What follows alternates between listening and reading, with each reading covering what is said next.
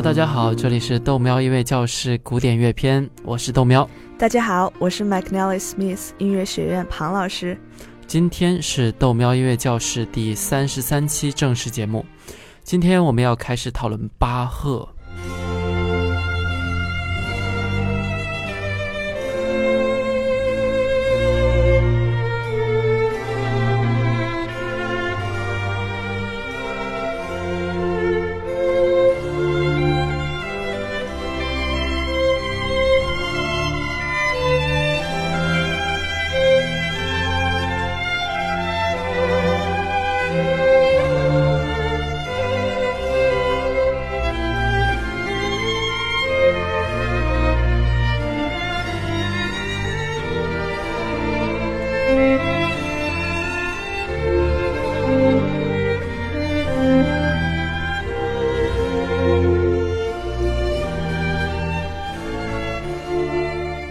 知道吗？纽约时代杂志曾经评选过世界最伟大的十大作曲家，巴赫还有我们接下来要讲的亨德尔都是其中之一，而且巴赫是排了第一的。没错，约翰·塞巴斯蒂安·巴赫的确可以算上史上最伟大的作曲家之一，我们的第一张配图就是他。由于巴赫的故事以及他的成就啊，实在是太复杂，而且很多。我们豆苗音乐教室呢，估计会讲一段时间。不过比较好的就是大家可以听到巴赫各种各样的曲子。那庞老师，我们就开始吧。今天我们就来看看巴赫的青年时代都做了哪些事情。首先要说一下的是，巴赫一家出了很多音乐家。包括他的爸爸、他的哥哥，还有巴赫的子女们，很多都成为了音乐家。所以呢，当我们讨论巴赫的时候啊，一般都会默认为这位约翰·塞巴斯蒂安·巴赫就是我们讨论的这个巴赫。你看看，人变得厉害了之后啊，他一个人就可以代表整个家族了。所以豆喵，你也要为喵界争光啊！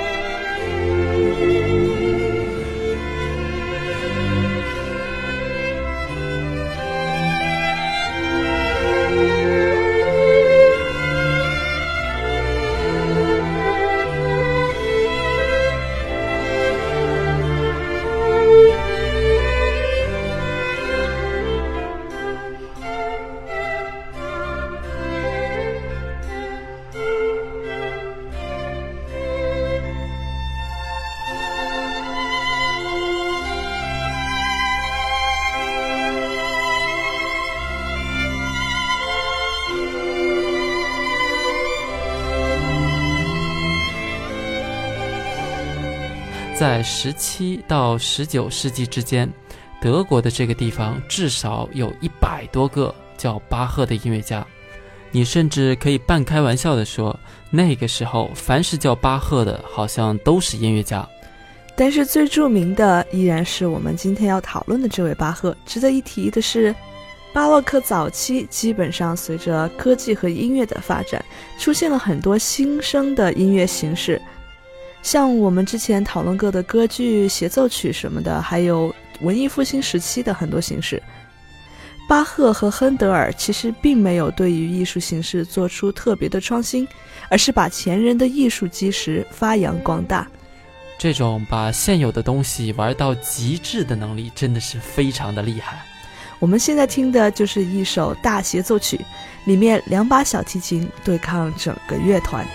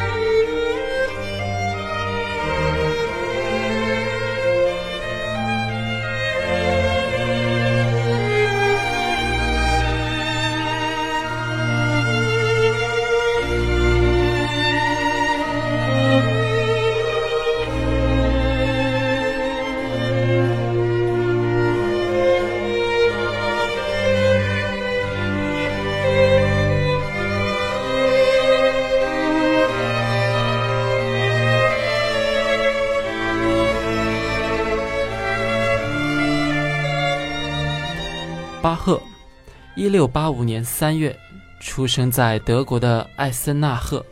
你看看，白羊座的大神和我的星座是一样的。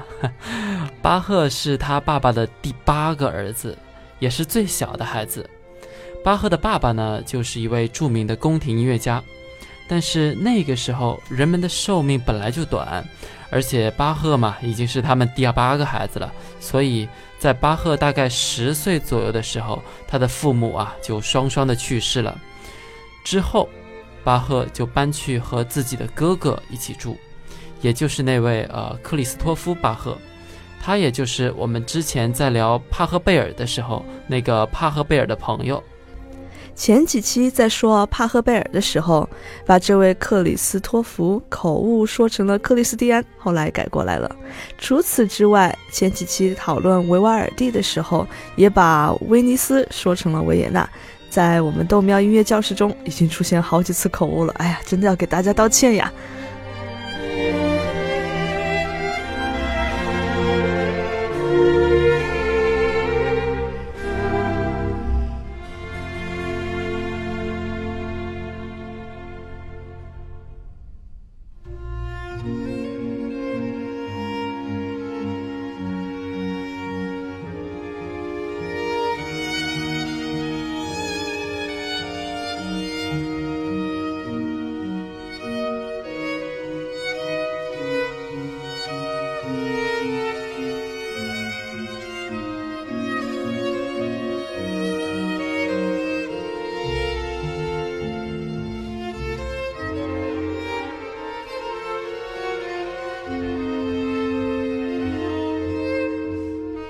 搬去和哥哥住之后呢，他的哥哥带他一起演奏，教他如何用古钢琴等等那些乐器。他的哥哥也带他见了当时一大批著名的音乐家。小巴赫就是在这种氛围中长大的，和音乐大神们在一起，从小耳濡目染，所以和什么样的在一起，就会和什么样的人相靠近，看来多少是一定道理的。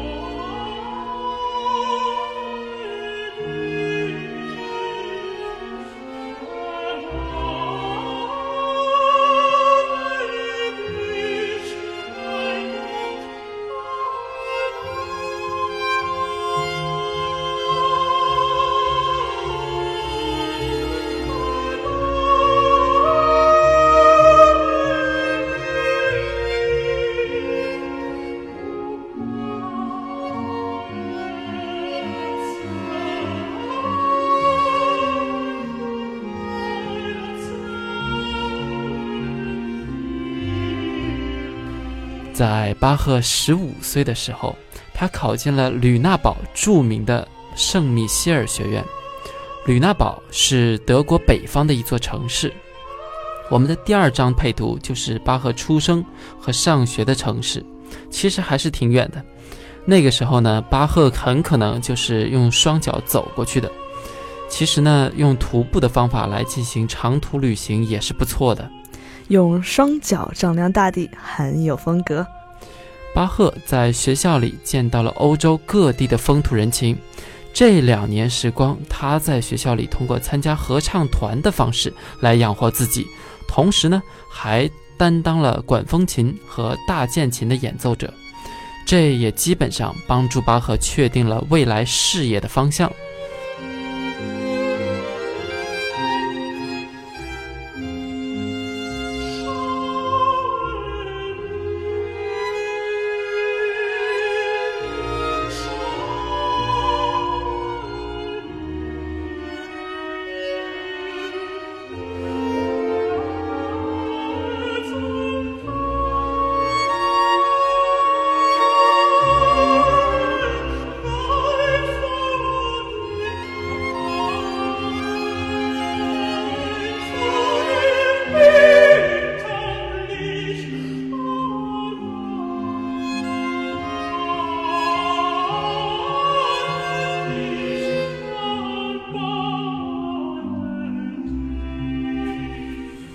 学业结束后，巴赫在 Arnstadt 找到了他毕业后第一份正式工作，在一个大概有三千人的小城镇里，作为一个教会的管风琴师。我们在图二里面还可以看到他第一份工作的那个地方。另外，图三中你可以看到他所在的那个教会的管风琴的样子。今天呢，你依然可以去那边旅游，看到这个地方其实还是这样的。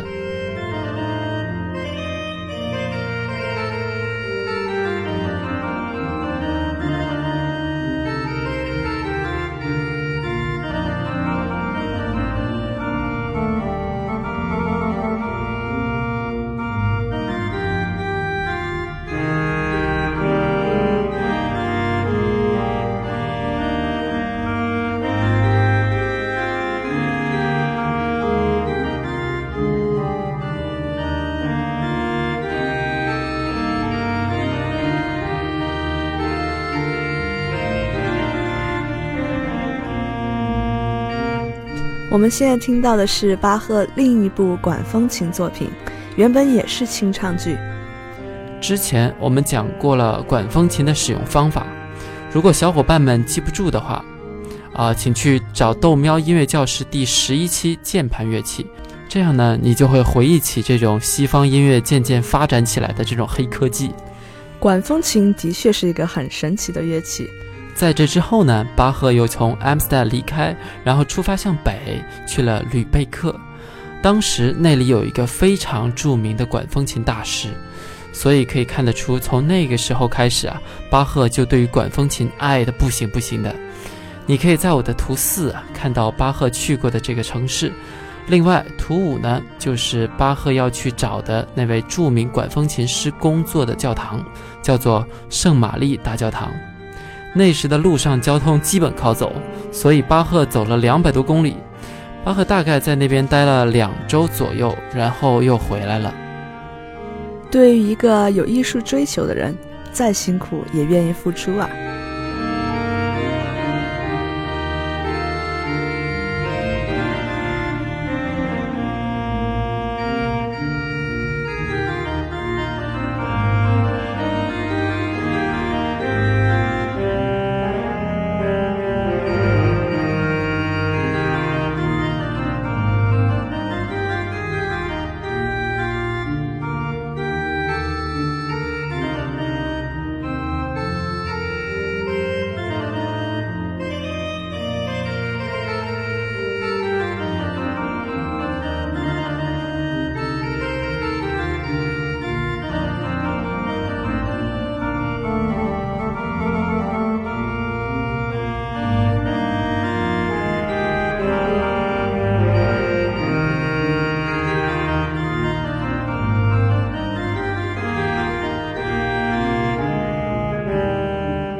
值得一提的是呢，亨德尔基本上在同一个时间和巴赫做了同样的事情，也是去走到那座教堂，去感受大师的艺术。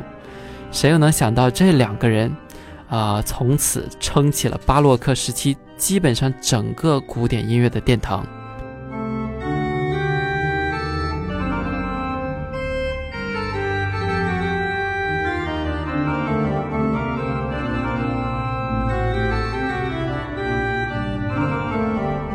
巴赫回来之后呢，可能由于回去太晚了，所以没有办法继续工作。接下来他来到了魏玛，在那边他在公爵的府上当管风琴师，同时呢他也做过小提琴师。我们在图六可以看到他工作的这个魏玛的小宫廷。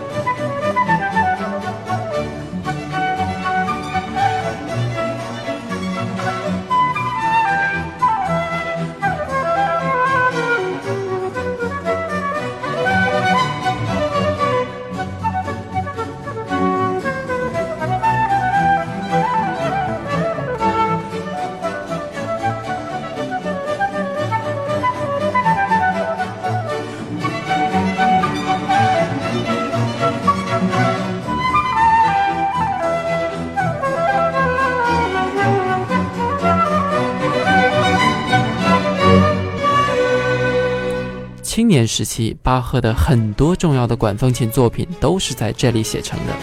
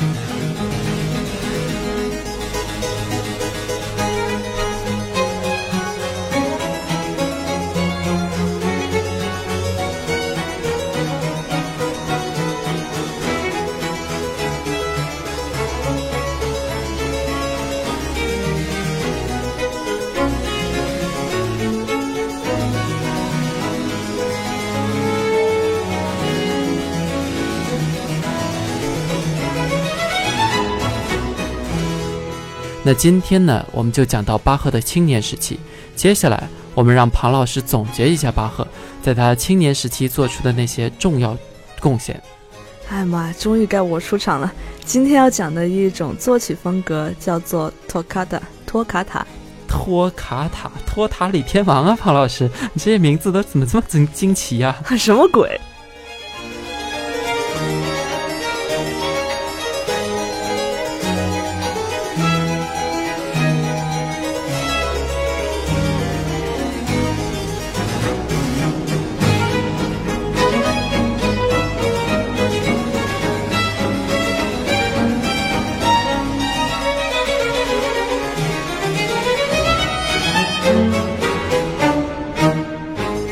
托卡塔是一种文艺复兴晚期发展出来的作曲风格。托卡塔意大利语的意思是碰一下，或者说突然的碰一下乐器的那种感觉。用来形容作曲风格呢，基本上就是那种无法预测的自然而然的作曲形式，给人一种即兴发挥的感觉。我们来听一下巴赫最最著名的 D 小调托卡塔和赋格。